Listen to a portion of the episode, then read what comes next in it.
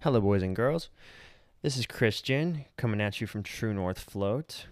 I actually just finished up a epic fire and ice session, uh, about 20 minutes straight in the 50 degree cold plunge.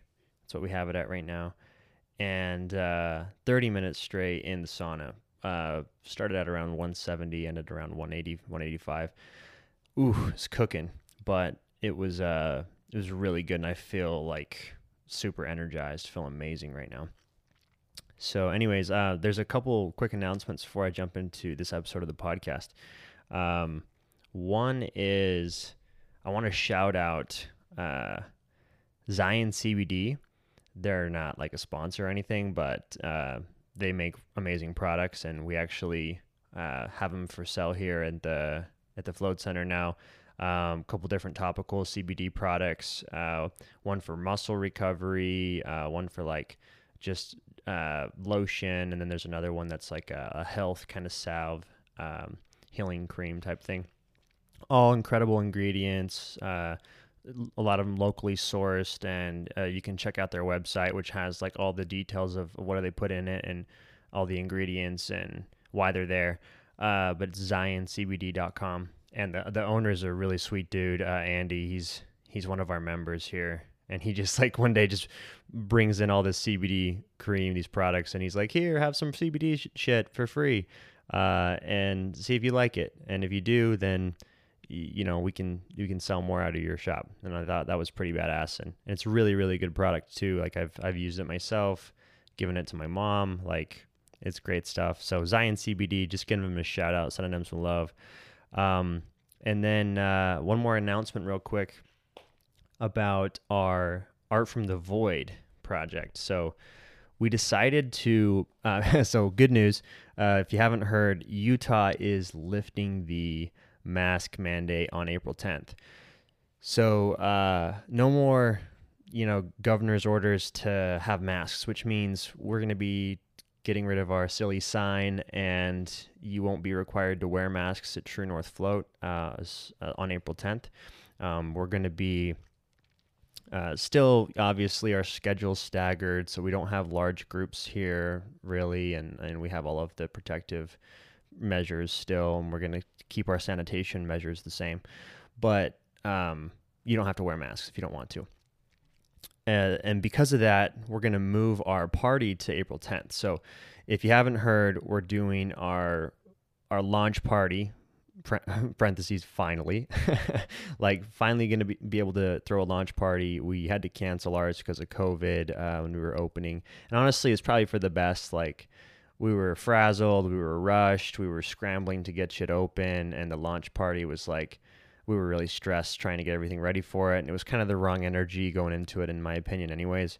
And then, I mean, I was in a I was in the wrong headspace for it for sure. I was fucking stressed, uh, just like trying to get things happening trying to get things open.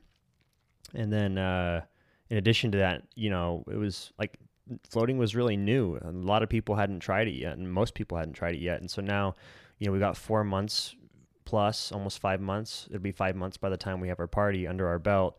You know, a ton of members, which is really exciting. We've got a bunch of members uh, already. And so a lot of people who are really stoked on floating, and it's it's going to be exciting to be able to throw a badass party and celebrate with people who are now stoked on on what floating is and what True North is, and really uh, have that kind of be an exciting time as opposed to like, you know, it would have been exciting before, but it would have.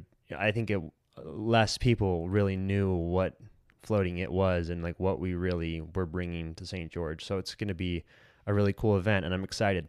And, and another reason I'm super excited for it is because it's all about art as well. We're bringing uh, artists in this month. So if you haven't heard, I'll just, not to beat a dead horse here, but artists get three free floats if you just come in and you want to you want to be inspired by the float tank we'll give you three hours in the float tank for free. Uh, all you got to do is create a piece of art, and which is should be fun, right? So it can be in any medium you want, uh, any size or whatever. There's no there's no real restrictions. Uh, just has to be able to display it at our at our launch party, which is going to be at Art Provides, which is on Main Street. It's an art gallery beautiful space, amazing. It's it's really going to be a, an epic party. It's going to be a perfect space for it, and we'll have all the art hanging up in the gallery. Uh, Elizabeth Gunter, the the owner of Art Provides, she's incredible. She's in she's uh, participating in this as well uh, as one of the artists. And so right now we have about I want to say 15 artists who have already started floating and have have signed up. Um, we have space for about that many more. I think we're going to cap it around 30 just because of the limitations, the size of our, our art gallery, and how many pieces we could even have on display. Um, and of, like I say, we have 15, but we've got actually 15 people who've started floating uh, and a bunch more who've said they want to. So if you're one of those artists who's like on the fence or you've said you wanted to, we really don't have just endless spots. So I would jump on it. Not to mention that, um, not not only that, but geez, got something in my throat. Not only that, but we also want to uh, give you plenty of time to create your piece. So the sooner you come in and start floating, the better. Um, we're gonna allow people to sign up up until the end of the month or up until we hit 30 people. We're just going to cap it, whichever one comes first. And then we moved the party from the 1st of April to the 10th of April so that we can not have the mask bullshit going on. And um, that gives you a little extra time to create your piece. So, any artists listening uh, who are on the fence or interested, don't hesitate. Give us a call. We'll get you. Th- we'll get you on the schedule for your your free floats, and you can experience floating and get inspired and, and let that creativity uh, just connect to it, connect to connect to the void, and see what comes out of it. Uh, see what you can create. I'm super stoked to meet the artist, to connect with everybody, and to bring those people together uh, in community. So th- the event's going to be rad. Um, anyone else who's interested in coming to the party, and any of our members, anyone who's uh, just you know wants to celebrate True North Float and be in a dope space with some artists and and other awesome people and have some drinks and some some live music uh, and you know have a good time um, we're going to be shooting out a RSVP link to our email list, so make sure you're on the email list. You'll be you're on it if you've come in and floated before. So we're to send it out to everybody who's on that list, and um, unless they've unsubscribed, of course. and then also, uh, if you're on you know the podcast email list, it's all kind of one thing. So um, make sure you're on the email list. You can get on it by uh, jumping on our website, tnfloat.com. There's a place to subscribe if you're not on it right now. And that's how you can RSVP for the party. Uh, we're going to cap that at 100 people, so that's why you have to be on the RSVP list. Um, okay, cool. So that should be pretty much all of the housekeeping. And so my guest, my podcast guest uh, this time around is TJ Eisenhart. Uh, TJ is an artist, uh, which is why he why we connected here at the Float Center. He was actually doing this art from the Void project, and he was floating as as one of his his free floats. But he's also like a pro athlete. He's a cyclist, um, and he's a bit of a pioneer. He's done a bunch of a bunch of uh, kind of like he's he's kind of blazed his own trail in a lot of ways, which is really cool uh, with social media and and um, kind of uh, doing cycling and sports on his own terms. And he's also a podcaster. He has a podcast. Uh, um, shit, I can't think of the name. Let me find it real quick. But he's a he is he's a really just solid dude and really sweet guy and and uh, nothing but stoke. Like this guy is super stoked. His podcast called uh, The Next Stage, um, which you can find probably on Anchor uh, or just his Instagram. Check his Instagram out if you want to connect with TJ. It's at TJ Eisenhart, which is E I S E N H A R T. Uh, but yeah, this this was a, a dope conversation.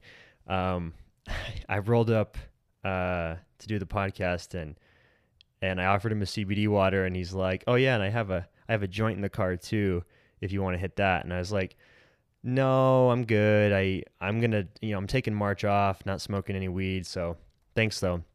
I just you know, and he asked me why. I was like, we had we had a conversation, and I was telling him you know when I was in Colombia, I wanted to kind of take a bit more intention towards just all substances. So I wanted to you know, use caffeine and coffee more intentionally and not drink it every day. And same thing with weed. I just felt like eh, had, I was starting to see like patterns where, you know, just out of boredom or out of like, you know, the wrong sort of mindset, I would I would go and pick up a pick up a joint or something, and um, and I just wanted to use it more intentionally. We had this really cool little conversation about about cannabis and his sort of journey with it and whatnot and how it's impacted his life. And it made me realize like uh, the one of the one of the tools, one of the reasons I love cannabis and one of the ways I like to use it is to create real deep meaningful conversations. It's to cut through kind of the the small talk and the bullshit and to have a real connection with someone and it takes the conversation to a different level. And uh, I've had a couple podcasts like that.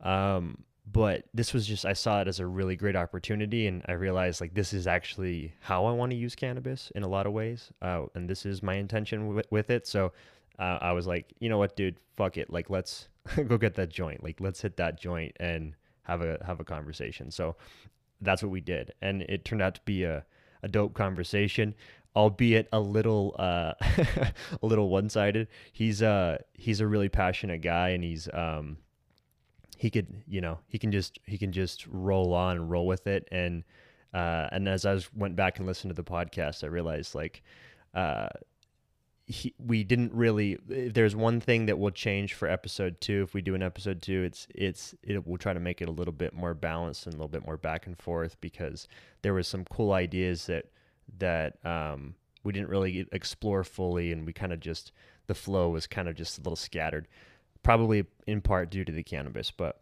anyways, it was great, great conversation, and I'm, I was super stoked to to have TJ on here. Uh, we we go into a bunch of stuff from, you know, talking about cannabis and and floating for art and Wim Hof method. Um, you know, everything from like dark side of like professional uh, cycling and sports and um, his process for creating art, his artistic kind of process, and using things like social media as, as a positive tool versus you know letting sliding into an addiction with it.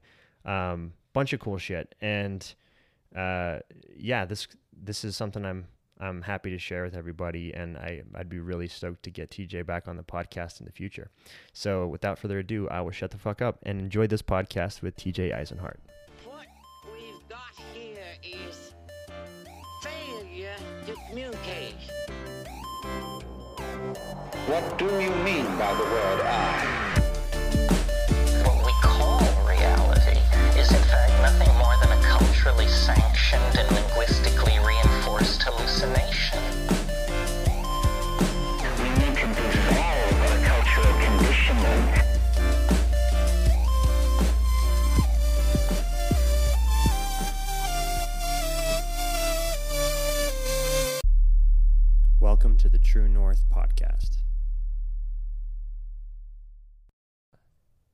So crazy as an artist you truly have to trust everything about yourself which was something i never did mm-hmm. and i think again i owe it all to this mm-hmm. i never trusted myself i always trusted others jeez we should we, we should be doing the podcast it's or, running now oh uh, so how i usually do it is i just like roll it and start whenever. Do you mind if we light? Yeah, light it up. The only the only thing I I will say before we start is Always. is you, you, they're monodirectional the mics. So if you turn if you turn away, like you're it will sound mic, real bad. Be, it's gonna be quiet. So like just a, this close is perfect, and you can move this thing around as to wherever you want it. Move the. Uh, beautiful. Thanks for having me, man. Dude, I'm glad you brought this. Like Thanks for joining me. This means a lot when I share it with someone. Yeah, that's that's. I mean, honestly, because I, of our conversation out there, that's why I wanted to do this. Even though I wasn't going to smoke this month, this is. I appreciate it, man. This, gonna make this really cool experience. I don't know what that means. Where, uh, you just kind of want to break, and it's funny. I could see just. I don't know, it's just that little reserve in you, and you. This I feel like, just that opportunity to do it, and like you said, it's a tool, and right now we're using it as a tool. Yeah. You know, you're not you're not trying to escape from something right now. You're trying to be more in it, Right. more involved, and more there. And so it's just super cool to be yeah, here. And I feel like it kind of makes you single-minded in in a, in a good way. Mhm. Like it makes you just focus on one thing, whether it's your just your breathing. Like you can be more focused on your breathing than you've ever been. You know what I mean? Like if you were to be doing yoga or something, cannabis just makes you like will- you are your breath. You know what I mean? it will make you find what you need to find. That's for sure. There's been so many different times when, you know, you might, and this is actually really good advice for anyone who has thought about cannabis or anyone, because my mom talked to me the other day about it because it's now medically legal here in Utah. So there's dispensaries open for people to go and get, you know, go and learn and see about it. And it's just great where people need to understand it's not one plant. There's it's not one plant. It's there's so many strains out there that can heal so many different things Mhm. about a person. different applications with Yeah, it and, not and eat- different cannabinoids and different even products like now there's so many topicals and and different Drops, applications creams. yeah I use creams all the time Same. for racing. we actually have some really dope cbd cream that we can sell CBD here creams. Yeah, I mean CBD's been beautiful with opening up the market and opening up people who definitely were afraid of the whole plant in general.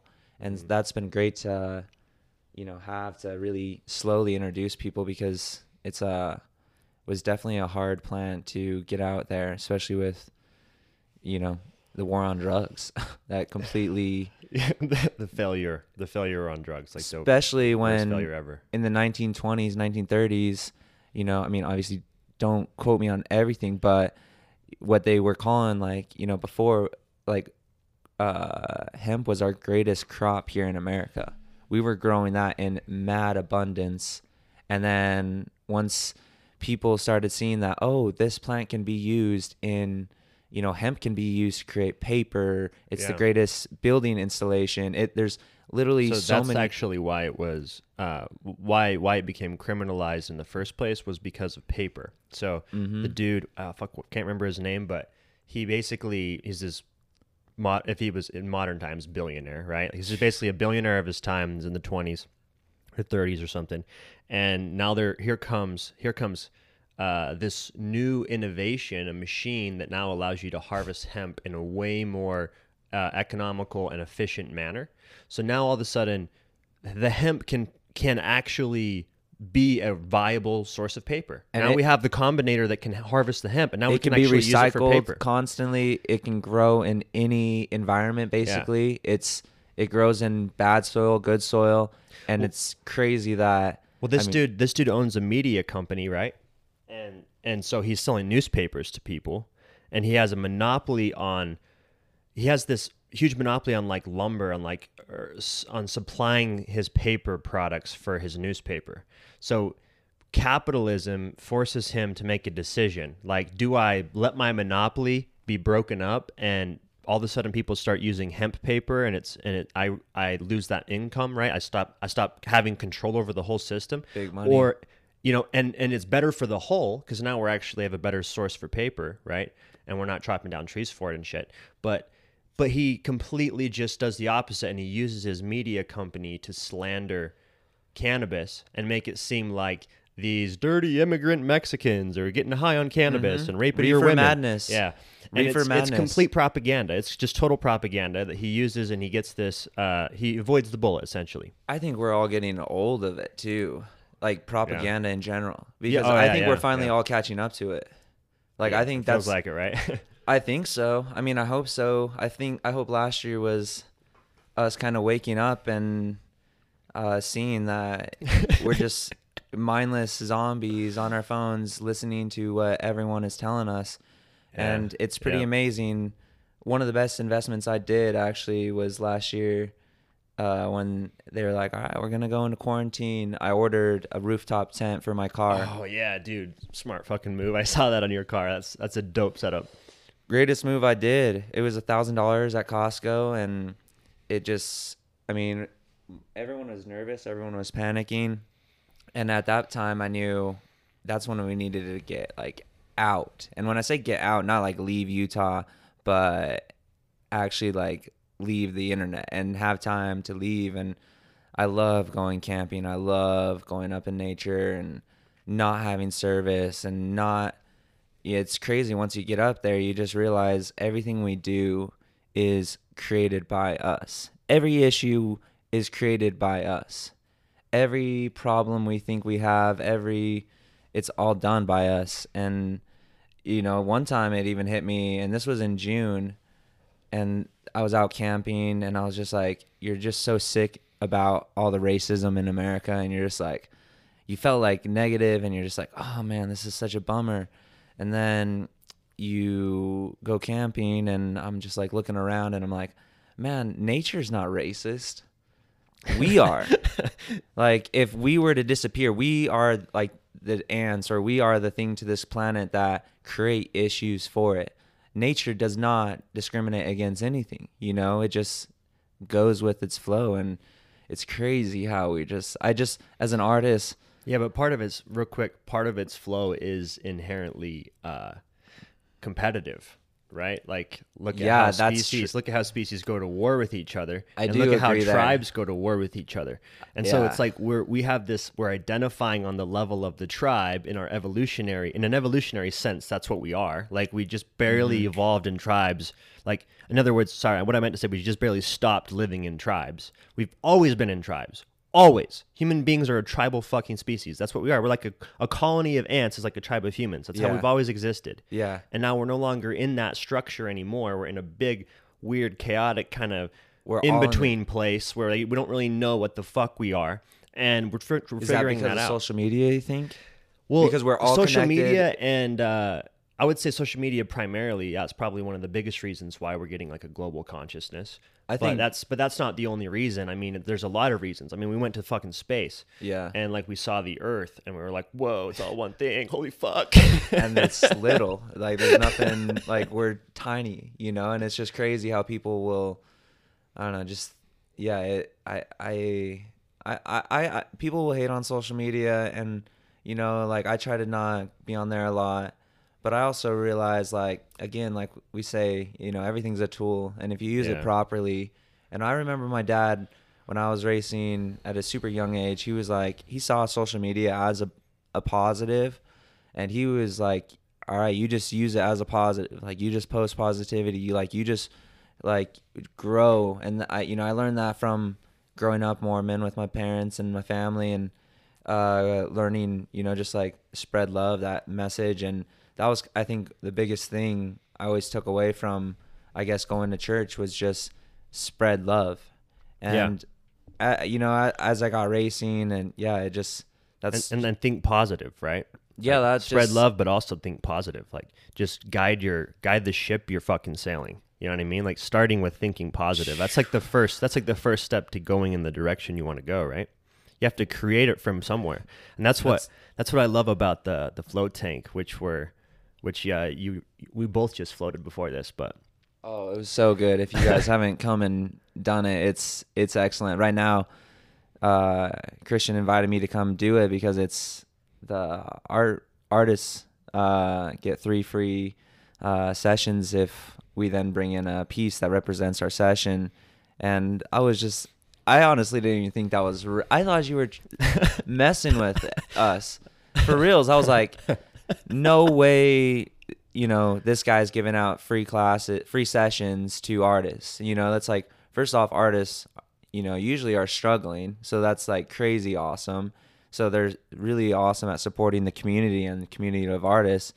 And then also you're just thinking like well this is way too easy because when you're in there you just it just comes out too. So to paint about it or to create about it it's super simple at least in my opinion but Well, there's there's a lot of people that can benefit from three free floats, and it's and it's artists from a creative level, 100, percent but artists from a regular level too. Artists from just like the level of like we're all going through this transition process right now. Like the whole fucking world is experiencing a lot of turbulence. It seems like, you know what I mean? And we're like trying to figure out like what we are globally, and it's leading to like uh, genocide. It's leading to like loss of biodiversity on a massive scale that's like uh, never it's it's not really undoable. You can't just go back and uh, like take back old growth rainforests Yeah. that you cut down. Like you can't you can't bring back like something that took like hundreds of millions of years to be to evolve those niches and those little small tight ecosystems in the Amazon, and they're just deforesting it.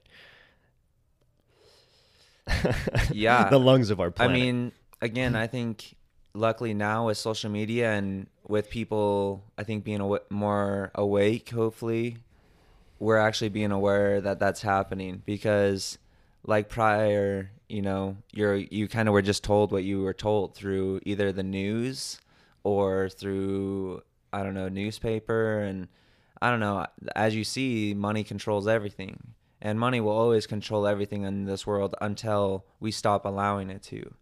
And honestly, that just starts with us as an individual. You know, like we can go out and, but you know, with all this shakiness in the world that people feel, it's really not shaky or scary if you have your your solid base.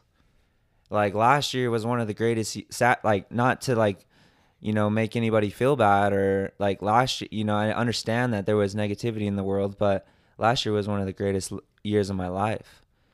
Like last year all of a sudden when this major major pandemic something you only think about in a movie hit you're there sitting and you're just like all right i have what options do i have and you think okay i can either just sit there and pout and cry and you know and it took me about like kind of two weeks to realize like all right time to like stop feeling sorry that all this is happening. Like it like the world's going to continue after this. If it doesn't it doesn't. You're not there to go with it then as well so who cares? But guess what? It's going to continue after this. So what are you going to be like or who are you going to be after this? And then all of a sudden you realize you're at home you have all this time. Like most people just sat at home and it was driving me crazy. They would just post daily of like day 76 on the front porch day 115 on the front porch vibes vi- you know the monday vibes are the same as the weekend. And it's like man you can create your own like i know there was heartbreak out there. I know people had it, things but you can still always take your situation and somehow turn it around and that's like not saying like i haven't had it super easy. People i know haven't had it super easy. But like if you just take control of it and realize and that but for me that only came through meditation and like me and you have a super uh, close friend with ryan and he's seriously such an amazing teacher for me. Uh, i remember meeting him for the first time last april and he expo- exposed us to like wim hof uh, breath work. And there when i showed up for the first time i was so i was still stuck in my egotistic ways of racing. And i showed up and there's all these old people and i'm just thinking like man i can outlast these people. Like i can outdo this person. Next thing i know you know i'm the first one out of the water you know? And i look around and i was like wow i allowed my mind to get in the way of pr- like just skill and technique. Like what your body can everyone's body can do.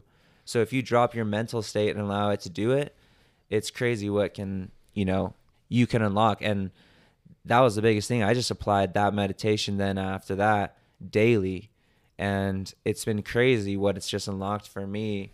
And i told i think without it i totally would have been a bum. I would have been in a you know a lot more negative space because that's how it that's how i am when i don't meditate a lot.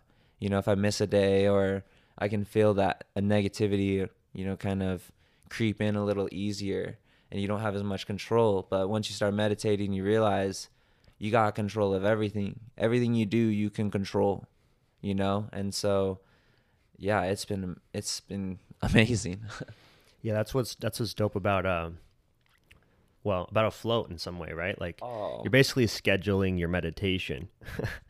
so it's like that's, Yeah. that's what you're that's what you're that's what you're doing. You're kind of resetting whatever is like in the cache that needs to be cleared or whatever. and it's the same thing every time like when you first get in the float or you first start meditating your mind is just scattering you know it's jumping and it's your frequency is out of whack and then you get in and like i feel like after like 30 40 minutes then i'm like in the float i've finally calmed down my mind and body where i can uh totally you know chill and then go into a space it happens a lot faster when i do you know the breath work with it and that's what i did this time and it was super good Yeah. So, uh, um, next time you come in, you should try the uh, sauna and the cold plunge before your float.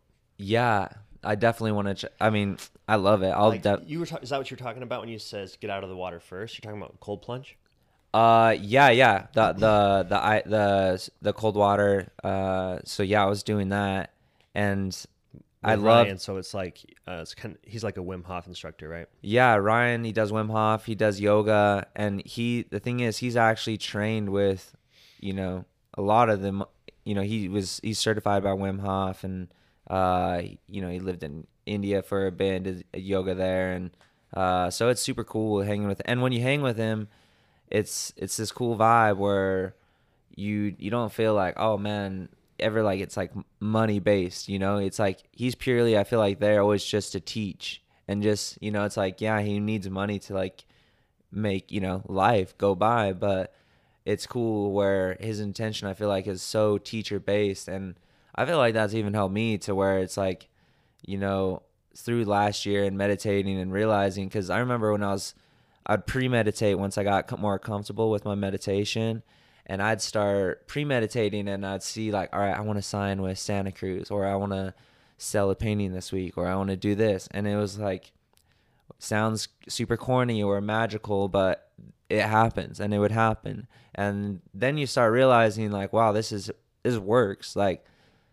my mind is in control of my universe.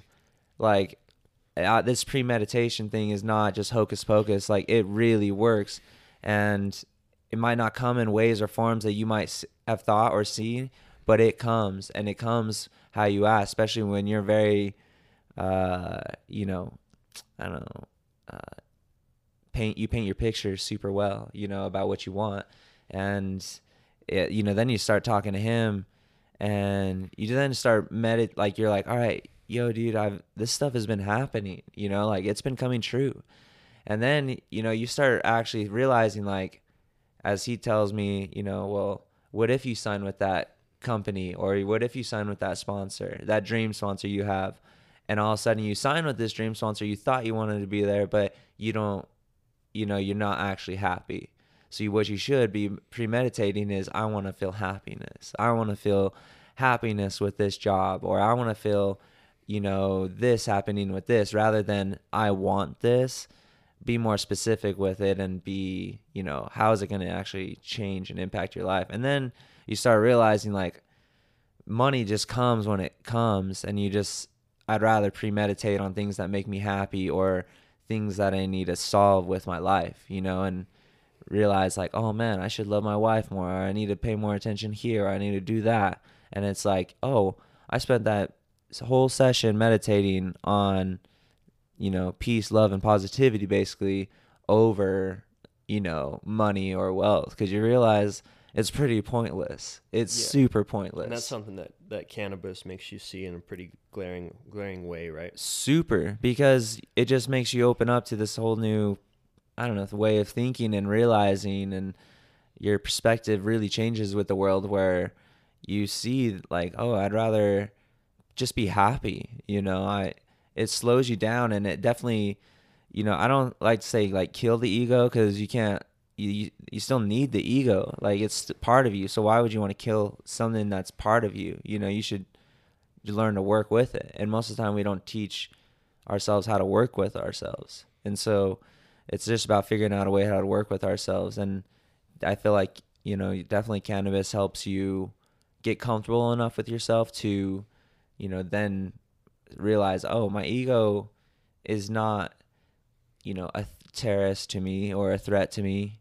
It is actually another part of me that I can then learn to tame, you know, can can grow like not tame or control but to work with and that's how i view my whole body my mind mental spirit and like today it was wake up exercise ride my bike you know be with my daughter uh, walk my dog, you know, be in nature, come here, you know, be in a flow, meditate, work on art, you know, really figuring out this great balance that I feel like my whole body needs. Rather, when I was just racing professionally, I was just filling up only one side of my cup. And that side of the cup was just getting overflowed and overflowed and overflowed. And that's just like then turns into a negative situation. And it took me years to realize that, oh, just because like this is someone else's, or this is just the dream that I maybe grew up with, it's not the dream I have now, or it's not who I am now. And it's also, uh, you as you grow, you know, you're not a child anymore, and you realize you have other interests in your life, and you have other responsibilities, and you know, once you become a dad or a husband, you realize, oh, I don't want to be on the road anymore. Oh, I don't want to travel as much. I don't, you know, how can I organize my life better to, you know, fit these things that I love to do? And I definitely feel that when I don't, you know, just overboard myself with one, you know, one task, whether that be if I'm writing too much or painting too much, then it can always become a negative thing. Like, and mm-hmm. I feel like that's just because with my personality, I feel like I have an addictive personality where, you know, I, I'm super, no, I know that. That's why, you know, I, I don't know. I just am careful with now how I control that, you know, and as a kid, I didn't know I had that really because I would just apply it to sport and when you but then you realize that holy cow me applying it this crazy you know this this passionately to sport is could actually take like it actually took me to the Yeah. darkest places I've ever been in my life like there were tons of times you want to take your life easy like easy over like sports? huh Are you saying over sports? yeah, over training, racing. Like you just as a professional athlete and as you grow up and I mean I had known nothing since I was 12, you know, to that to then and all you do is train, eat, sleep, train, eat, sleep, train. And then you start because I wasn't comfortable with myself and I didn't I didn't uh I wasn't confident. I didn't have confidence in myself, so I was always looking to approval for others To others for approval? always Yeah. always and not just others but also in results Yeah. so if i didn't get if i didn't win this race or i didn't achieve that i always felt like i was letting all these people down which like i felt i would feel like well, i would be racing in europe and i'd not have the result i had and i call my dad or my brother and i'd just feel like you just totally were stabbing a dagger in them like for disappoint like you just feel like you were disappointing them and they would never ever push push push me hard like that to make me you know it was just me in my mind thinking that So, so you, you're talking about how uh, sports played an impact in that, but do you feel like Mormonism did as well? Nah, uh, so in Mormonism, it's the same as sport. You just at the same thing. You get in a routine and you just go down that path, and you d- kind of follow what you're told. And growing up Mormon, It's almost like a narrative of like this is how to be a good person or something. yeah, exactly, and that's the same thing as an athlete.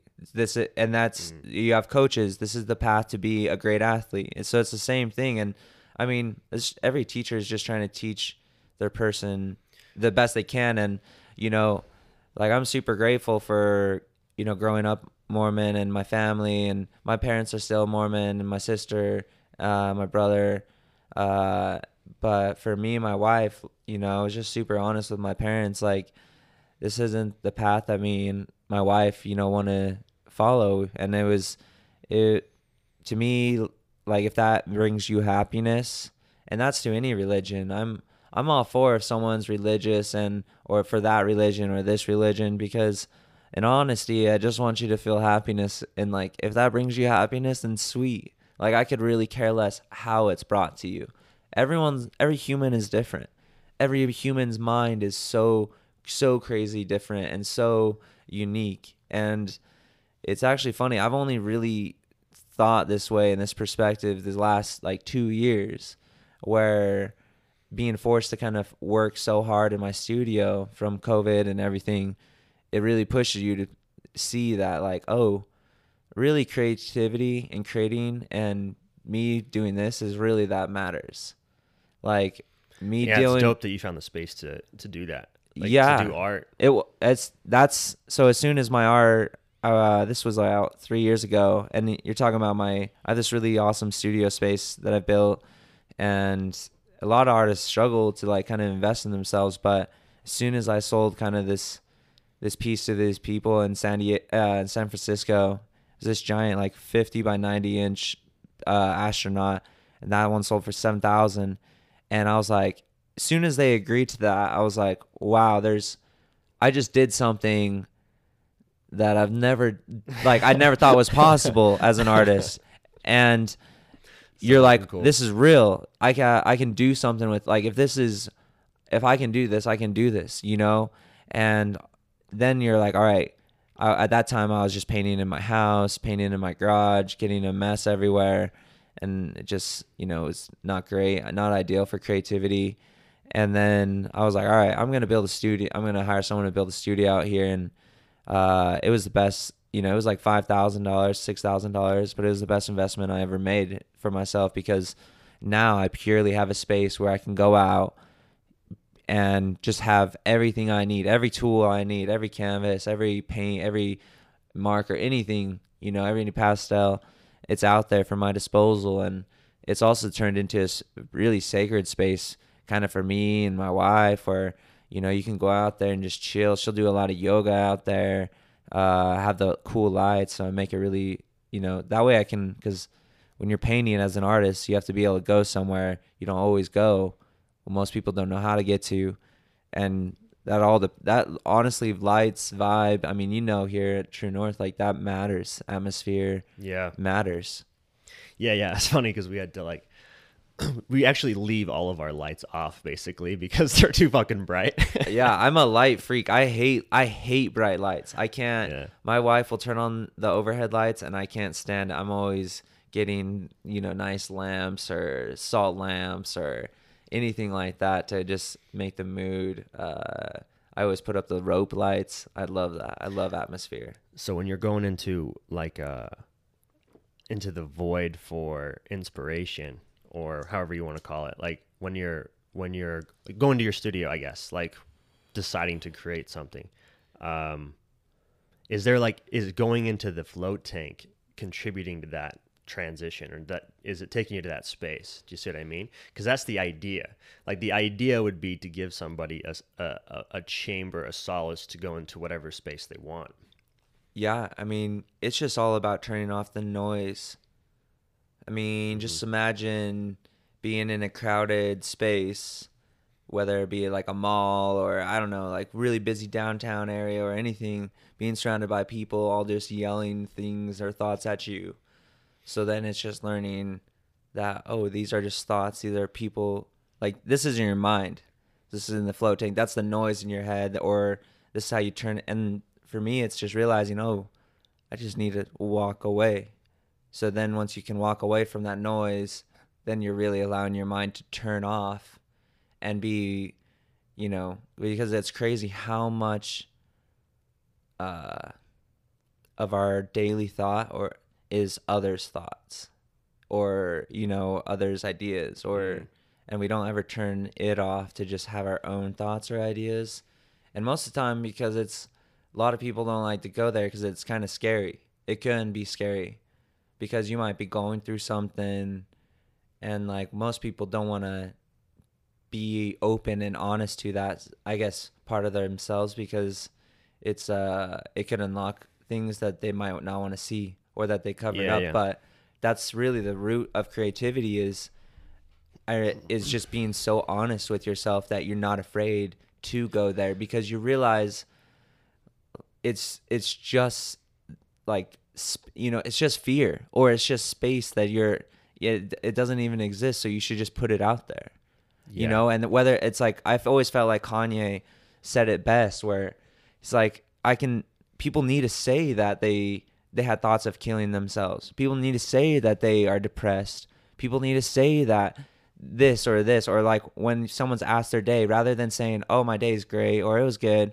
and just lying like actually be open because then we get so used to just covering up, covering up layers and layers and layers and layers. And as an artist, I re- I realized that deconstruction is the heart and root of imaginary imagination and creation. So, if we've built up all these layers and layers and layers of our life as an artist, in order to be a true artist, you have to then tear those layers down and basically go back to being I mean, Uh, Not a child? domesticated. not a child, but a like childlike, you know, and have those Mm-hmm. that that independence and freedom. I mean, I say not like a child because I don't say childish. Yeah, because it's basically what you're talking about is you're talking about like the wildness of the child that's previous to the domestication. So it's like we get domesticated along the way at some point. And you're just reconnecting to what it was to be like not domesticated, really. Totally. And then once you aren't domesticated, you realize why was I domesticated? Why did I actually build up my own prison? Why did I b- mm. build up these own fears in my own mind? Because it's crazy. Most of the time, all this anxiety or stress that we always have, and I say all we because I say I like it's me, Yeah, uh, yeah. but I'm just talking. I feel like as a mass, like we we all make it up in our head. My biggest stress and anxieties were about fu- the like future races, thinking what might happen. Mm. When instead of just doing the task, training, getting that done, showing up to the event, and just performing what you have done, and just being okay, it was like your mind always sets you up for these other thoughts and ideas that then get in the way, and it's like don't let your mind control control that, you know? Yeah, well, there's, I think there's also some utility to it though. Like if you think about some of the anxiety, you could say that that anxiety or fear does have some utility. So, like in other words, if Totally, I it's see a super fu- if I see a tiger, I better get fucking scared. Yeah, it's because that means I'm going to get out of the I'm to get out of that situation as fast as possible. Yeah, real fear is amazing, and and well, I mean, not amazing, but like It's every, got every uti- emotion, it's got utility, and every right now- emotion's amazing. right now everyone has a bunch of fear. Yeah, for sure. But there's But there's of got to be there's got to be a utility to it if you just go and acknowledge what the fear is, right? So it's like, okay, so what's what's the fu- what's the fear about? What do we have fear of the most? that's that's what I was saying last year, all all along, you know. And the issue is, we turn on the news or we listen to everything, and we see all that's happening around the world, and we're like, oh my gosh, this is happening in Tokyo, or this is happening in China, or this is happening in Belize or uh, California, and you're like, okay, that's happening there. Be aware of that. Have sympathy for that. But majority of us absorb that negativity and absorb their fear and stress and then apply it to their themselves rather than focusing on their community and realizing okay like last year we live out here in the desert. You know all the fear of you don't have to think of it la- it was not it wasn't as scary as if living in New York or California or you know what I mean? And so you shouldn't have to feel that much anxiety and stress. You shouldn't Yeah. put that on yourself of like, "Oh man, did you see what they're doing in California? Oh my gosh, that's making me go crazy." Well, why is that making you go crazy? You don't even live there. Oh man, did you see what this is happening here? Well, why are you worried about that? That's not even a part of your life. Like I said, have sympathy and empathy for what's going on, but realize you live in your community. So if you don't want racism to be in your community, then guess what? You don't be racist. You know? Then spread that. Yeah, yeah. But don't like it's just it's crazy to me. We just overthink things and we overthink like I said. It's like we have to have compassion for what's happening around the world like oh, they're cutting these trees down, you know, in Col- eh, Colombia or whatever and you have to understand Brazil's or Brazil, yeah. yeah. But it's realizing, okay, like what can I do about it? And then realizing, okay, I, I can either commit fully and move or do this and protest 100% or I can be aware of it, have sympathy for it and make my decisions better and maybe not, you know, use this company's product or this company and but we honestly live such a short life that you could die at any moment that you shouldn't wrap yourself up with problems that are not yours uh, around I- the world. I mean, I- that sounds. I feel like I, I kind of, I kind of, I see where you're coming from, but I disagree with it. So I'm going to tell you why. yeah, So I disagree with it because I think that shifting our mindset to to having consciousness of future generations then shifts our priorities dramatically because then we have to start planning for the future. And on the trajectory that we're on, the future is worse and worse and worse and worse and then it's really fucking shitty. Oh, totally. Planning for the. fu- That's what I mean. Knowing what's in what's in your community, planning Yeah. ahead, s- Yeah. fixing your problem. But if there's some like, and I love that. I love that on like the local level. Like It's not gonna- like meeting the people in your community that that can collaborate and work together because everybody wants that too. That's that's just what tribe is as well. It's just like, hey, how can I build you up? How can you build me up? And everyone's better. Well, and I feel like we've just gotten so used of patching band-aids on things with everything that even that so we what I mean is like we'll allow things to get just like boil up and then just throw a patch rather than like no, let's look at, you know, okay, this starts with community. It mm-hmm. starts with these it starts with everyone's little community around the world that make will make us a better, you know, planet and world. And if you can just spread love and that's that's what I just think so crazy is like literally it's just so simple but it's so complex i I mean if you could just spread love and I, I remember seeing my daughter one day it was crazy she was at the playground and she just was i think at that age like six seven months eight, eight no nine, nine months and there was like another baby kind of her age and they just like walked up and completely hugged each other you know and just like total strangers but just loving that she's around another baby and imagine if every human felt that compassion towards every stranger, like just that happy to see another human and that excited to see, rather than, like I said, we all put these walls up and we divide and we're like, oh man, this guy does this, or this guy drives this car, or this guy wears this. You know, it's like, imagine if we were just happy to see another human, you know?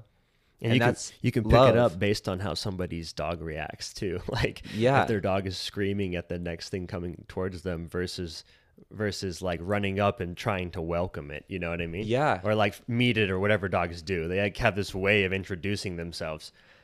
Uh, like obviously, it's weird. It's like the second a dog sees a dog, it starts pulling on the leash. It's like we, they have this fucking instinct to like, like come together and figure just shit come- out. Yeah, just connect and sh- talk. And I mean, again, I- I think just as an artist, you realize like the only the way to be more creative is to connect. But then sometimes when they come together to figure it out, it's extremely violent.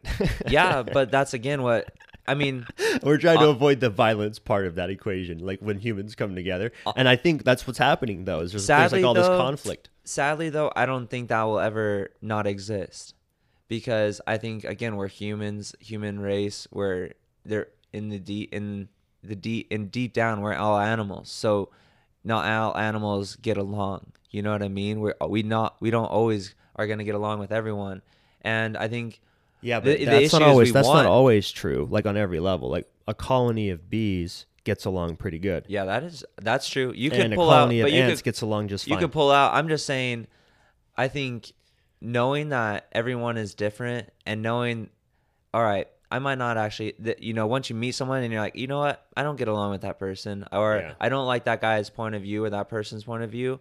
Well, guess what? Then you don't have to hang out with them. yeah, Go find, like you said, your tribe or people you like to hang out with.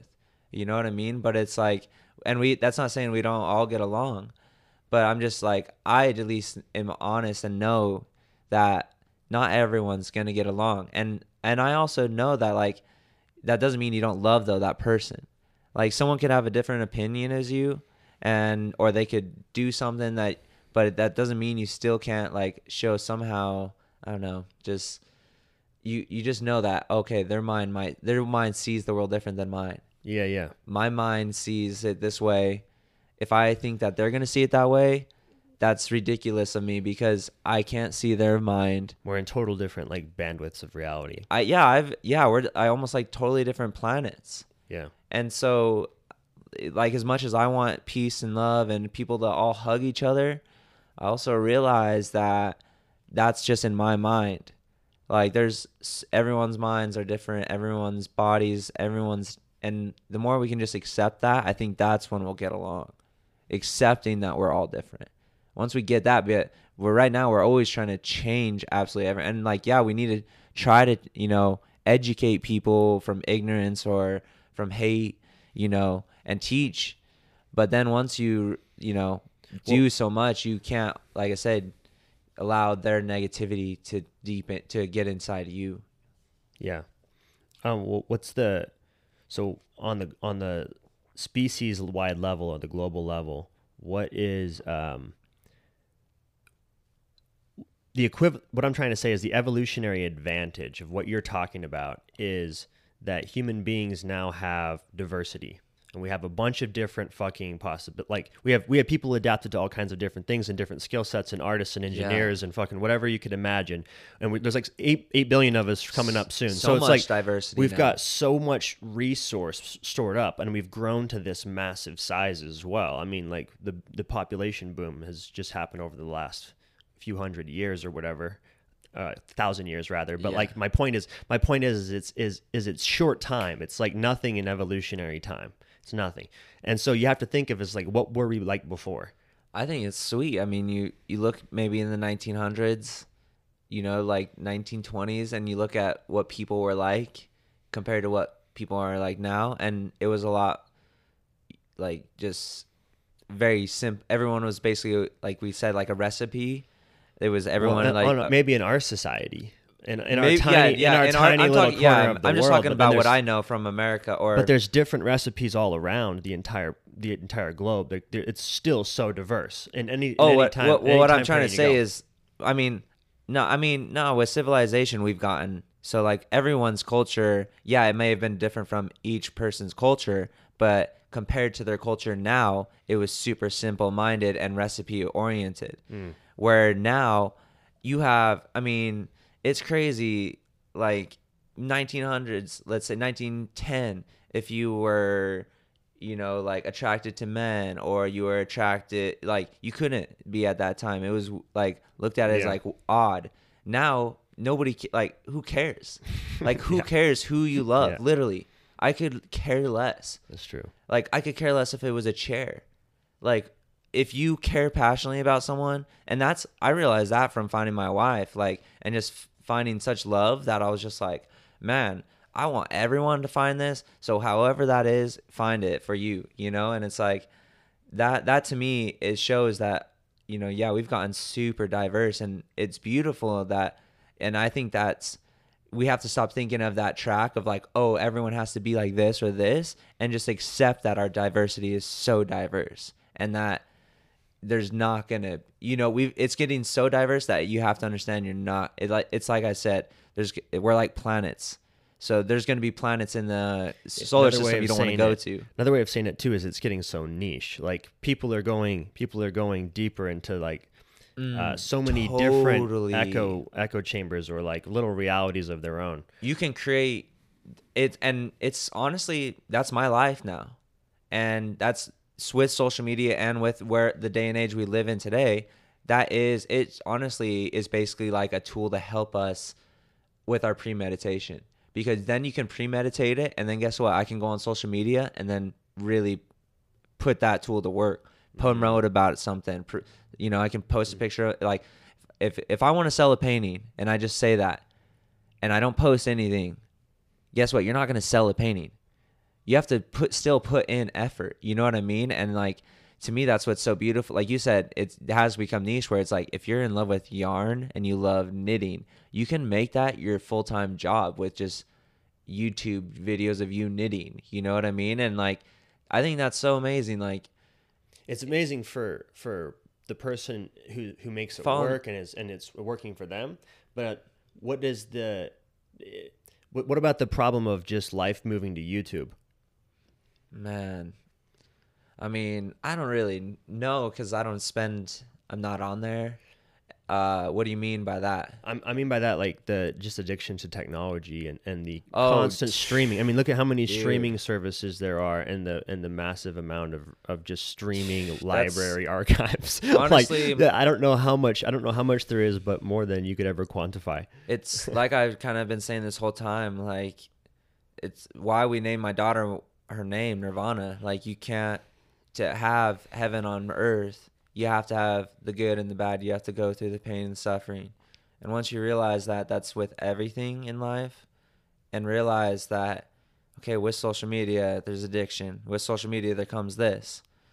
That's the bad. So then how can I just try to stay with the good and realize it is and real and being honest with things as well and seeing what things are like we've talked about what tools are and not being and also realizing like you know if i wasn't making a living off of so like from selling my art or from advertising my spon you know some of my sponsors i work with then i wouldn't i wouldn't just i would i don't understand well, why no, or i living get on, the point living of on social media in the, in the sense that if the social media went away, what would it do to how you lived your life? And would that change anything? I'm just asking. I'm wondering. Oh no, not at all. Not not at all. Because I'm already doing what I love. Like I get to paint, I get to ride, I get to be with my family, and social media, I just give them glimpses of that, you know. And it's like most people they do take it to another level, and if I and I also know like if I were to as well, then yeah, more money would come in and that's what they were also chasing was more money. Mm-hmm. I don't care about that. Like I'm totally stoked with where I'm at. Like Right. yeah, I mean if I keep growing steadily like but honestly the fact that I don't have to commit this amount of time to div- downloading a YouTube video like I'm stoked I don't have a YouTube channel. I'm stoked I don't yeah. post on Twitter. Like I'm stoked that I just do what I do, obey by my rules. And again, that's realizing everything in this world is a test and a tool. So once you become the master and realize, oh, social media, yeah, is the master of others, but if I can become the master of it and just be use it for what I need to use it for, uh, and like I'm not saying I don't fall obviously victim to like the mi- mindless scrolling. You'll fall that for that too. But I mean, and, and just I'm also checking it, checking it like however many, like hundred times per day. That like, yeah, I'm also smart enough to know that it's a drug, but I'm also disciplined enough to not touch it. You Yeah. know, it's like I haven't looked at it or I bothered it like during while we talk. I don't. Right, exactly. When I go out, usually in which ri- is, which is fucking awesome, by the way. I when when I go ride, I usually you know like unless I have to post something, but if I'm with a friend, I usually that's the issue is I'll usually never get my phone out and post, and it'll be a killer kick ass ride where I could have got tons of great photos, tons of great content. But I don't care about that. I was like, I I got it in my bank. I got it in my social media and my mental. You know what I mean? And it's like, I'm just again smart enough. Like I can just give the world taste of what I my life is like. That's cool with me. And honestly, I'm just like I said, trying to use it to sell my art, to then build my art, to then build that. Where once I'd build that, and I I'm also smart enough to know like if social media were to go away or any of that, it's not going to affect the value of my artwork. That that's all on me putting in the hours and skill and time in Yeah, on the but it- painting. but it takes, but it limits your It Advertising. limits your market, though. Oh, it 100% limits your market, but just like anything in life, and I learned from last year, Why wouldn't you want a bigger? Well, there's, I guess there's probably some good reasons to not want a bigger market, but, but like With in the, in everything- the sense, in the sense of if you're trying to grow economically, you you would need a bigger market. So like if if True North Float gets more followers, then more people float. That's just like more a people- reality. more money comes Like, in. That's just a weird. More, more money comes in. You have to upgrade, and it's like it's not a bad thing. I'm not, but that's just not what I like. For me, I just don't care about that. Like I, I, I it money just if it comes, it comes. Yeah, and like I won't go, I won't go hungry. My wife won't go hungry, but I, like I'm not, you know, I just don't chase it. And the real the realization from the last few years of not chasing it has then allowed me to create better work, and then it's sold for more. So it's just the value then has gone up. The lot, the le- less I value money, the more it tries to value me. You know what I mean? It the more it tries to like, oh hey, but the re- the biggest realization, you know, it's like more money comes in, then your bigger house, then this car, then these clothes, and it's like yeah, you can try to hold back, but it's just natural. Like it's just totally natural, and I'm And not it's- against It's it. another way of how we're kind of And then you have to put in- be is to to keep buying things. and then you have to put in more work. Like I'm smart enough to know like I control my market and how many paintings I sell. Like I could be on social media all day every day trying to promote it and trying to sell it and do this, but I don't because honestly, I only want to sell like a few paintings every now and then because I don't want to dilute it and also I don't want to not have time for other things. I realize money comes when you just put more time in. So the more time you put into something, the better you get, the more I mean, that's one way. skill and the more money will come in. But it's Yeah. like, for me, it, I don't know. It just, it just doesn't, it doesn't, and I don't know what, and I say that, but who knows? Maybe money would come in and then I, maybe I'll be a total like dick. but for the moment, when I feel like more money has come in and my clothes have gotten a lot less, my shoes have gotten a lot, like everything has gotten put down because that that whole materialistic sense has just gone down in my eyes of like because you realize man everyone is just oh i get paid here. Now i need to go spend it here. And then i got you spend it here and spend on this and buy this. And you realize like did i need that? Did i need that? And i don't know. For most of the time we don't. Yeah, it's true. like I honestly spend most of my day with my daughter and then or out of my art studio or riding my bike.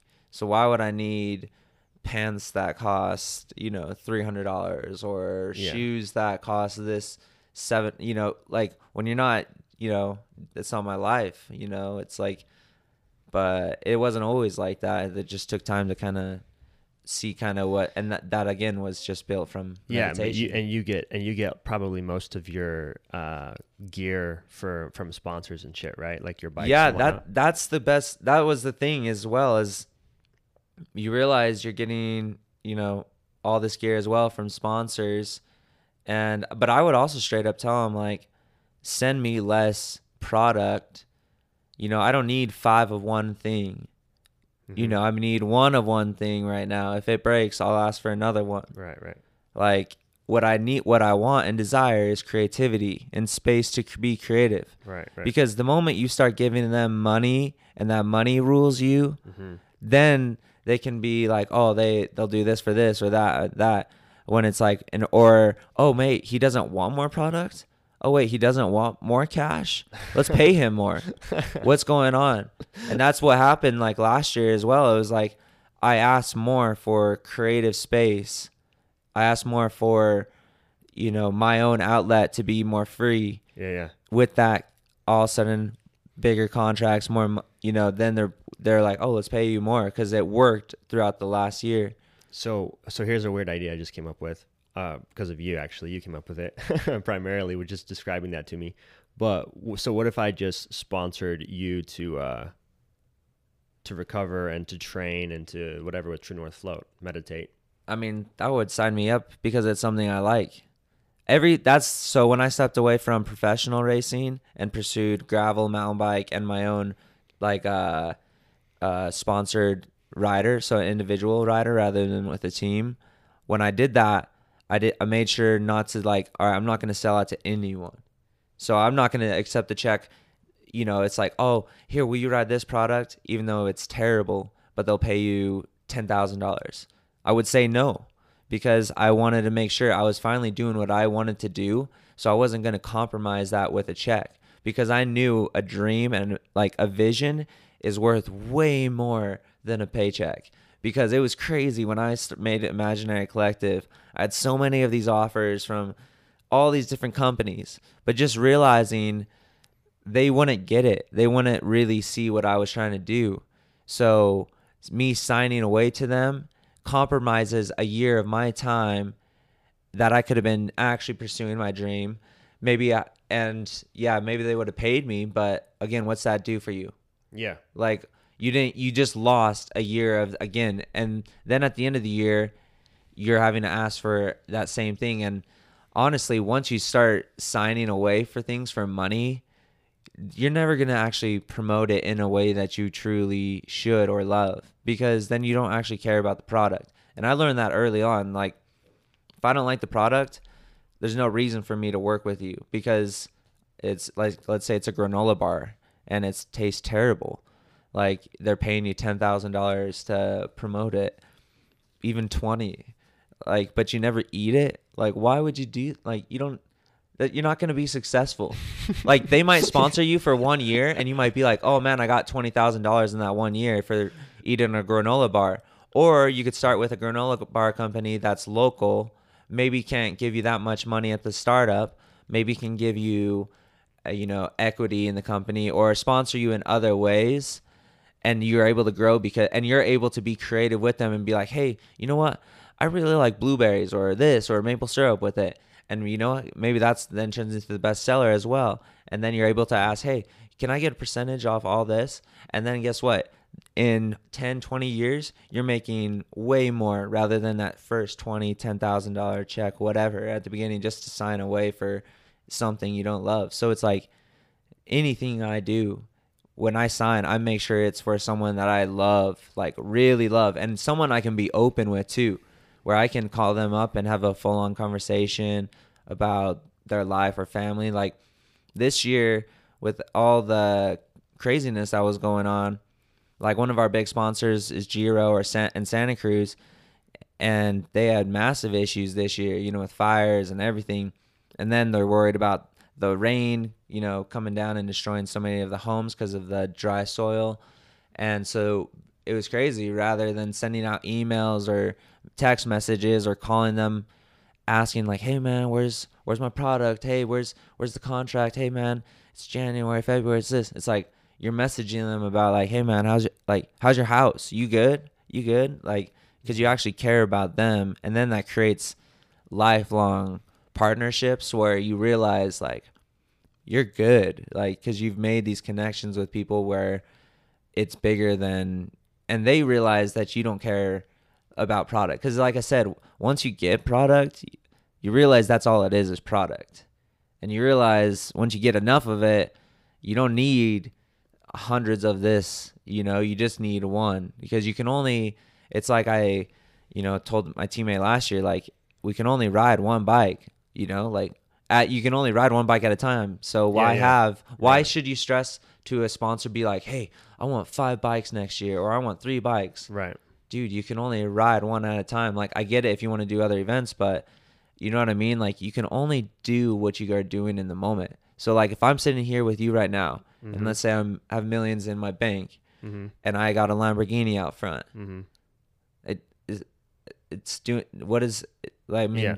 It's, It's, just status. nuts it's, it, it's it would change the status. well of the and conversation. in this moment it's doing nothing yeah, because exactly. it's because just- I'm it's not, just a I wouldn't- car out I wouldn't, there. I wouldn't give you status, but like out there, it's status. but it's just a car you know it's Yeah. just and when you're in here it's just a car out there so it's Right. therefore the same as a subaru my subaru right now except for yours lets you sleep on it. Exactly, exactly. Which is kind of cool. and like i said probably who knows maybe i'll stumble upon millions and I, you'll see me driving around st george in a lamborghini and you'll totally call me out but r- for the moment and like i said i always just live in my moment because that's all i can do for right now i think you know that stuff you can only have what you have right now so I mean, if we're talking cars, the it would seem like it's leading towards something more like Tesla. Oh, oh my gosh, I would. Yeah, if we're a car, yeah, I would hundred percent. I've been really. My wife lo- works at uh, Cliff Rose Hotel, and she does that hour drive every day. And I've been seriously looking into getting a Tesla, and I have seen that you can get some pre-owned ones. But uh, I just think again that's such a smart move with just investing in the future, and I think it's. But I also realize there's other car companies doing it maybe on a smaller front or maybe in ways that you might not view as like oh a tesla like i think the nissan leaf is all electric as well but when i think of it as more of like a more not as cool car as a tesla you know which totally it's not but still it still is running off you know Yeah, yeah. electricity and that's all that matters so shouldn't we just be making things that just go you know what i mean like That's not all that matters because like where's the electricity coming from? And i have no idea well, a lot of it's not. I mean, most of it, it's just not clean. really Oh, of course not. No, like what's generating the electricity? Well, uh, CO2 emissions are a byproduct of how we generate electricity. And that's proving to be problematic. Because now we have to like think about how much Over CO2 electricity? like how much CO2 well eh, think about like uh just a fact or a, a f- uh, what's the right word um yeah like an electric electrical plant like outside of a big city Yeah. and it's just it's just generating it's just smokestacks i Yeah. mean we're just putting co2 into the atmosphere uh, like that's that's just what it looks like when you drive by. Like We're they're not hiding gonna- it. It's like you can see it. You can see smokestacks all the time. Man, yeah, we're never gonna win. I mean, I mean, it sounds kind of pessimistic or negative, but It takes a bigger shift than than What do you- what uh, do you think than just than just be? like switching to electric I mean, I'm all for bikes. I But- ride bikes everywhere. I love bikes. But I, the cool thing about no, the cool thing about Tesla is it's a step in the right direction in thinking Mm-hmm. and in innovation. So it's like it's it's totally a step in the right direction of like, Oh, yeah, hey, we can everyone we're figuring this shit out. Like we're gonna take on the fucking we're, we're gonna like do something big, right? Yeah. But if the big thing is just to sell the most number of cars, that to me that doesn't seem like the biggest. that removes That that be the biggest vision that at just all. well that then like you said turns them into. So what Tesla's same. doing is they're they're innovating in energy. Mm. That's the big thing. Like they're they're figuring out how to batteries to make to make batteries store things way more eff- efficiently Efficient. and, like do cool do cool shit like that. That's Yeah. really cool. And maybe they'll figure out like a better electricity. I mean, the dude named his Yeah. business or the business was named. I don't think Musk named it, but the business was named originally by somebody who was obviously it was a homage to fucking Nikolai Tesla Yeah. and he was solving like the biggest fucking problems in the world. Yeah. so it's Yeah, like back- that's a really cool that's a really cool thing to take on that kind of like mindset. Well, that goes back to my point. I feel like we're just distracted. yeah, literally, 100%. we're- And it everyone's starts, it so starts dis- right here. Like when I'm looking at my hand as if there's a fucking Well, phone like there. It's like for that's, me, like I said previously, we make up these problems. If we didn't have racism and if we didn't have all these issues in our world that we create, then we could then everyone would just be focused on on creativity. And like when I'm and I you only realize that when you're fully re like creating all the time because when you're creating all the time, you have no space in your mind for petty crazy thoughts of or oh Gina said this to this or like my wife would come home from work and say like this was last year and be like super concerned about oh man you see what happened here on Twitter? See what happened this this this? And I'm like what? Oh no I've just been painting all day. It's been amazing. Like you know and same thing with Tesla like everyone when we put our minds to better like to actually focus on solving the problem and actually creating rather than I feel like just creating noise and that's an issue as well with social media is we've you get people that just create noise rather than all right we've created noise now what are you going to do not only that, now- it's harder to find the signal. It's harder to find the thing that's not noise. it well and like to me it was just like you know, everyone will just you know follow kind of the next trend and the next trend and it's like it's good if that trend helps someone change but for the most part a lot of it's noise and noise and noise and like i said as a creative and an artist i just go out to my studio and i mean you do it best here with true north where you can be super silent and quiet and you realize once you do turn off that noise holy cow you can unlock so much bigger things in this world and realize all this nonsense we're worried about politics news like fat like all of it's just crazy and like there's a bigger path for us mentally spiritually and i don't know for me from just just doing a lot of meditation wim hof like I, there's been times when it's like i've definitely left this body and you come back and like you'll you'll feel like where where am I? Like I'll be like, whoa, where am I? Like this is you you. I mean that DMT natural DMT kicks in and it takes you out and you realize this is not me. Like this is just a this is just a body I'm in right now. Like and that's a big fear as well for people is like death and everything. Mm-hmm. And it's like but once you realize this is I'm I don't go away. Like I, I'm just something else is out there. And your spirit and soul is so strong that it doesn't go away. This is just your body. Like you're just here. And like for me that open doing that method of Wim Hof has just when it has opened that up and you realize that I mean like I said it just allows you to be a lot more comfortable it realizes you're you're able to just see that again all these problems we create and all these like you know, issues of like, oh man, did you see that on the news today or what this happened? And it's like, no, I was too busy trying to pull the absolute best out of myself today. You know, and I'm I'm always so busy trying to pull the best out of myself that I don't have time for the world like negativity. Whether that be from me training on my bike, whether that be from me meditating, creating art, giving my time to my family, like that's always me trying to pull the absolute best out of myself. So once you realize you're doing that, and if you're not doing that and you do have time to let that like others' problems kind of like take control of you, then you realize you're not actually taking control of your life and you need to steer it better, you know, and you don't need to allow others to like steer your ship. Yeah, that's domestication. Yeah. That's what it is. I mean, we do it to animals, and so that's why there's like billions of cows and chickens. And Oh my pigs. gosh. There's, like, Yeah. billions of them. Um, and and we do it for food. So it's like really, if you if you're against that, you got to stop kind of eating it. well, we say it's for food. Like we've again, propaganda has said it's for food. Like Yeah. we convince Yeah. ourselves it's for food.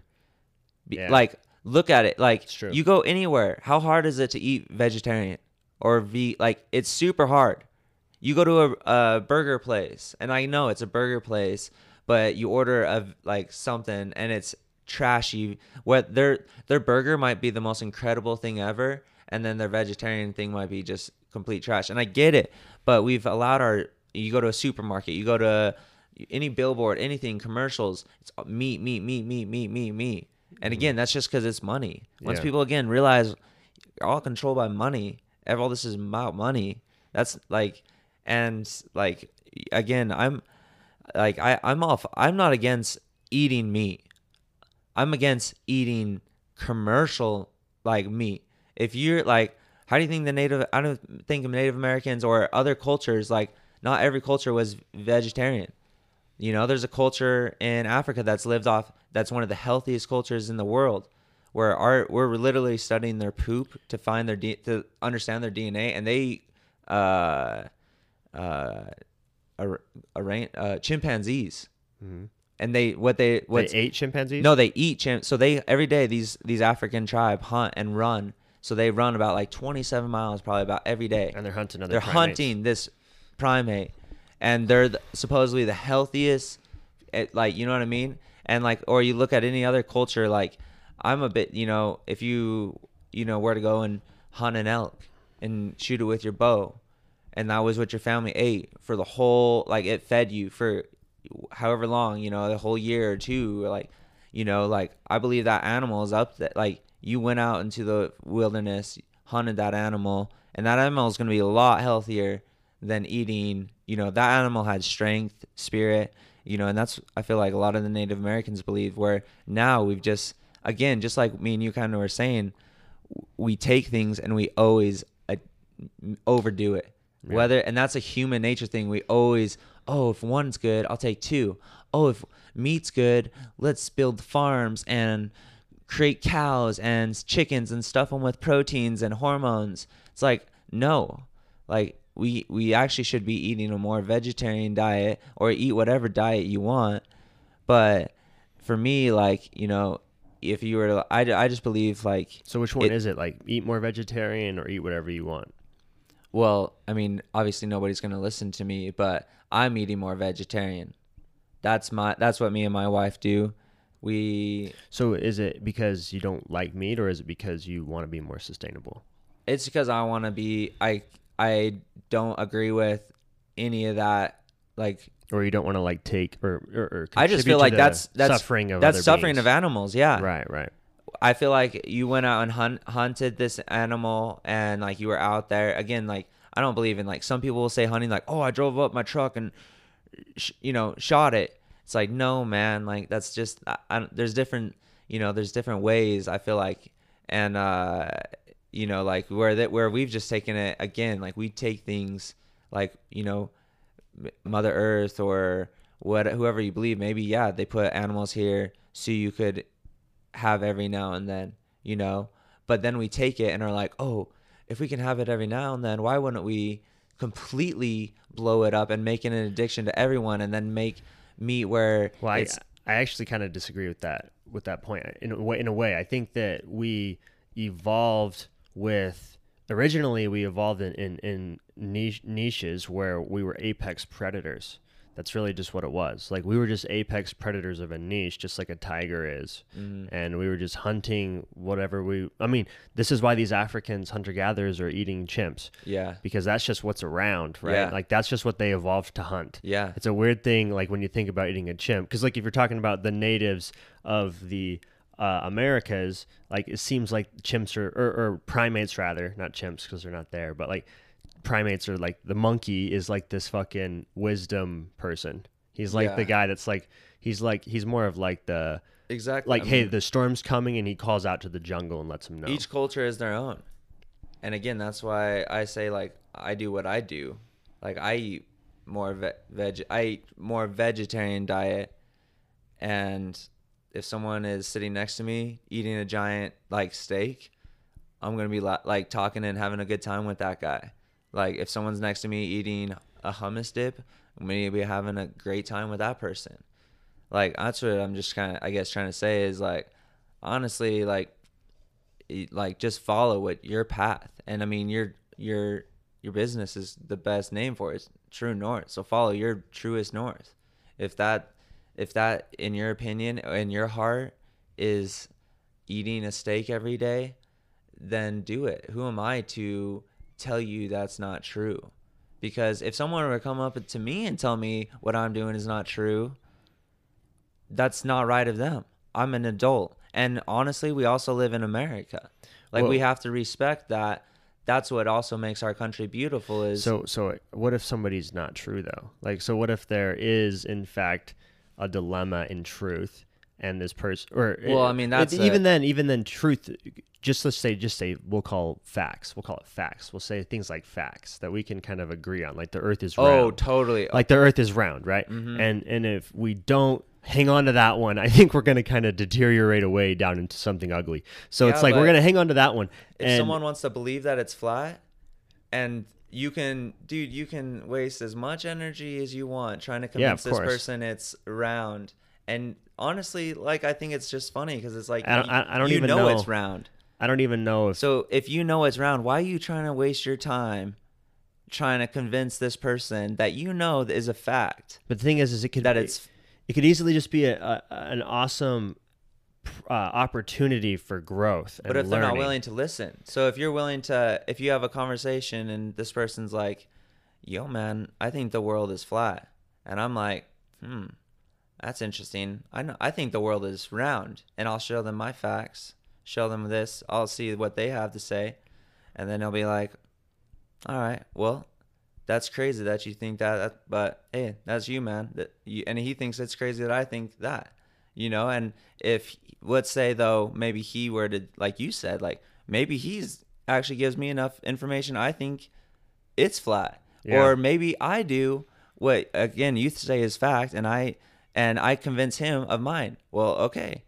But either way again if you know what you know and your truth is your true north yeah, you you just start realizing why should I start like you can educate people.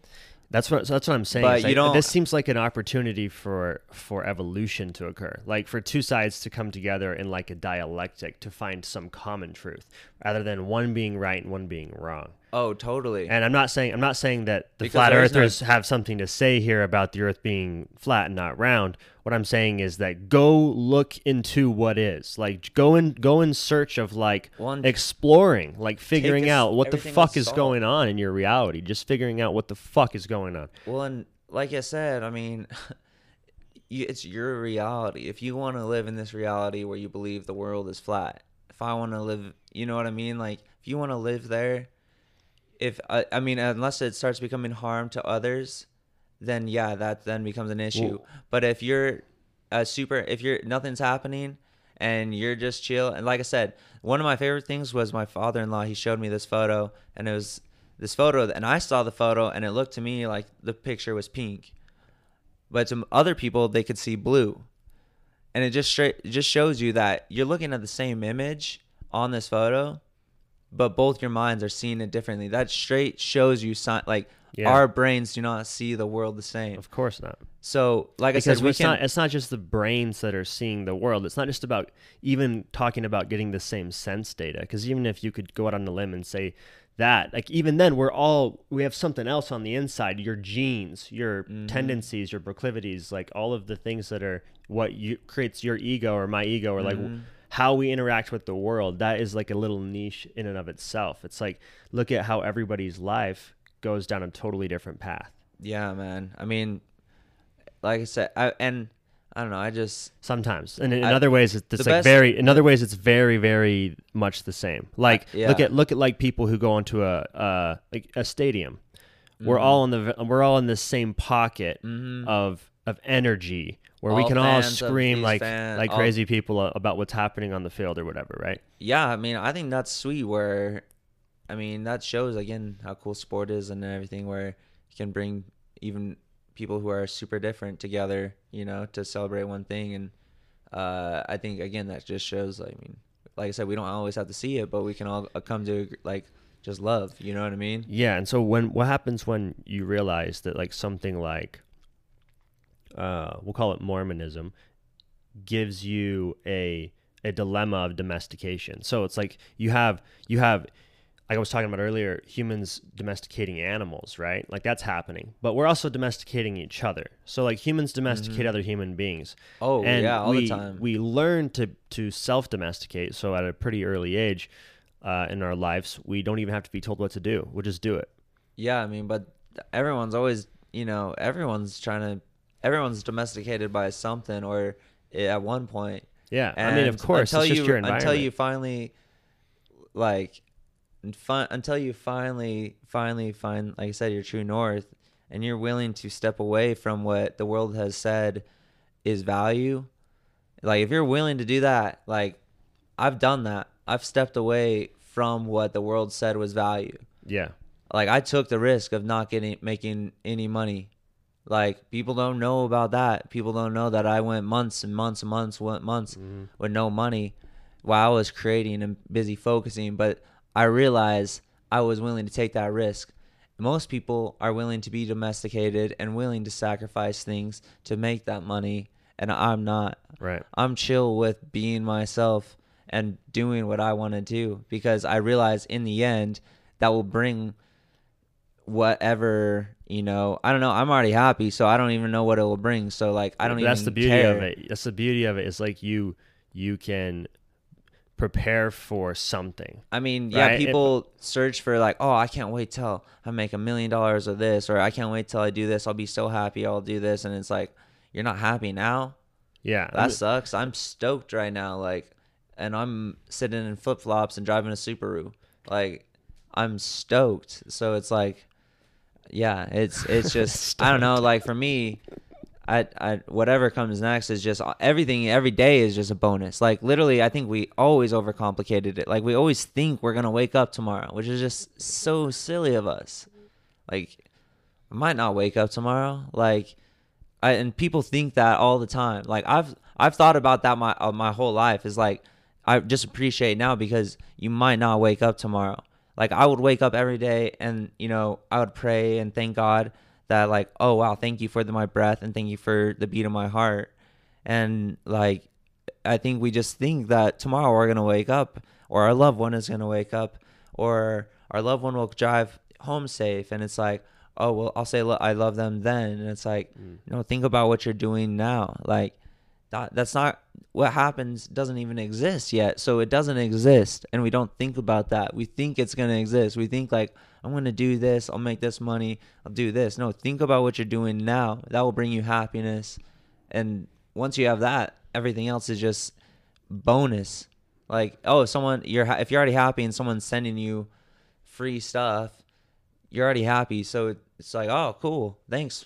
Like you're but you've already found what makes you happy. Just riding your bike and painting and being with my wife so Mhm. but yeah. So I had a I had a thought like when you were halfway through that monologue and I was trying to hold on to it and it's like slipping away. go ahead I, I I don't know if I can even remember it now. Uh, but maybe it'll come to me in a second. But like the the idea of us uh getting away from the golden shackles, Mm-hmm. right? The domestication of money. Um, that's giving you back like your power. Oh yeah, it gives anyone back their power Yes. because if no one, can, I mean, and it's not me just saying this. I've literally turned down tons of contracts and tons of money. Like I didn't walk away from the sport, from racing at that high level because I couldn't get another contract with another team. It's because I wanted to do my and be in control of my life, and like that happened because when I was on a team, they lost a sponsor when I had a two-year deal with you know this amount of money, and then that amount of money got cut in half because the team didn't have that money. That wasn't my fault. So then it was like, well, why would I let someone else, you know, control my destiny? Like I performed, I raced. Why would then was my paycheck cut in half? And that's because I didn't take control. I allowed someone else to talk to the sponsors. I allowed someone else to do what I knew I could do. And then once I knew I could do that, again, like I realized like I'm and I people will say like or probably think when they're listening to this like I have a lot of money.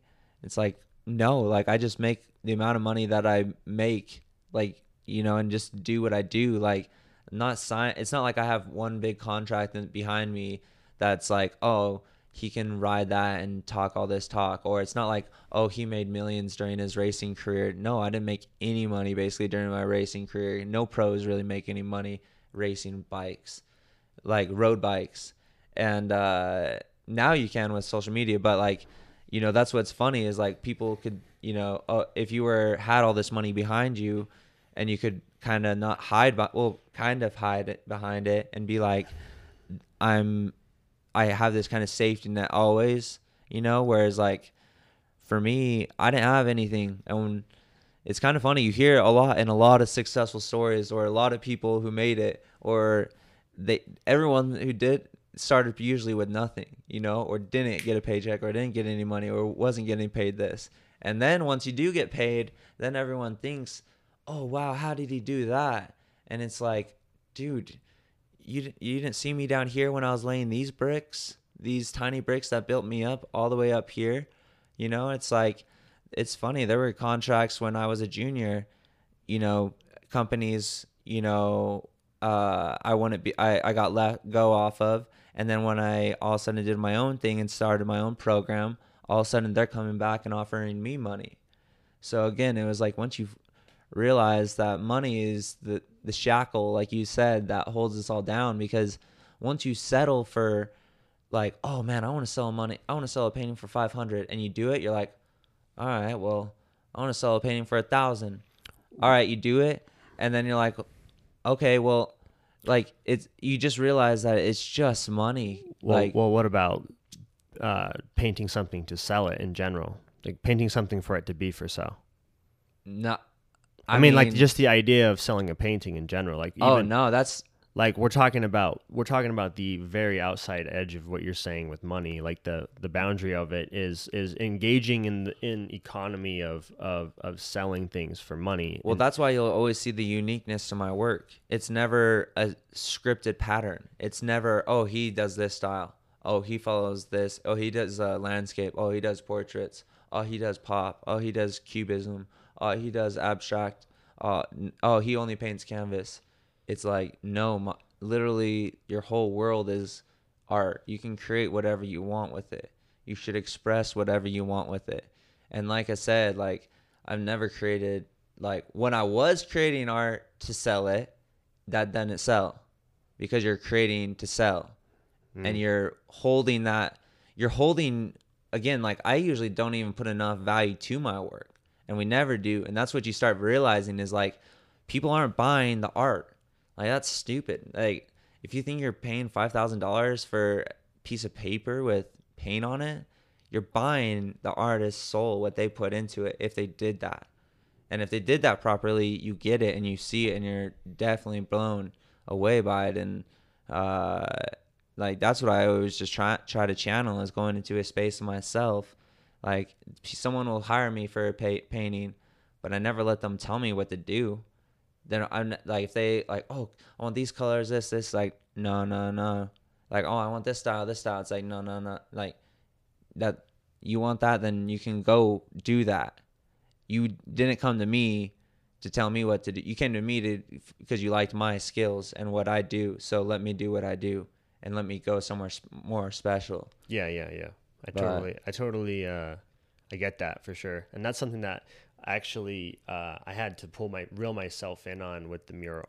Like I'm so glad Mm-hmm. I did, but like I, I had this uh, idea for it, or kind of like a, like a, just a rough idea Yeah. that involved like some geometry and like Mm-hmm. the center and stuff, and we like I had sent these. I had talked to my my sister Anne, who's the artist, Yeah. like I talked to her about it and we kind of like had a plan, I guess. Yeah. And then and then uh like a few like a week or two before I went to Idaho and I met this artist um and she's from she's from Vegas. She's Yeah. an incredible artist. Uh I think her Instagram is uh Sonar. Mm-hmm. S O K or S O G N A R I think Yeah. um fucking check it out. Like Yeah, her art is insane. Sweet. it's like she does these incredible like geometric murals like sacred geometry murals like huge like murals. That sounds awesome. and and uh, a bunch of cool shit. Like she actually did geometry with woodworking too where she worked with a, a shop with a cnc router and they like did like 3d uh ge- geometric like wood sculpture like like just epic shit. Yeah.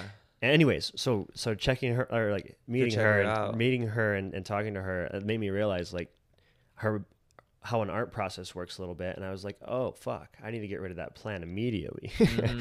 so when i got back i i talked to anne and i was like yeah forget everything i said and just do you yeah, exactly. That's I mean, you want that because if you the way you think you want it, you don't actually want it because it won't turn out. Like it's just like life. You think you want it one way, and if it to actually turn out that way, it would be it's pretty terrible life, honestly. Like cuz you would totally undercut yourself or undersell yourself. I, I don't know, but people will argue, but man, I probably should jet. It's probably getting pretty late Oh, actually here, Fuck. man. I don't know. I just see the sun like is getting disappear, and I Yeah, probably don't should get home for don't have my dinner with the fam.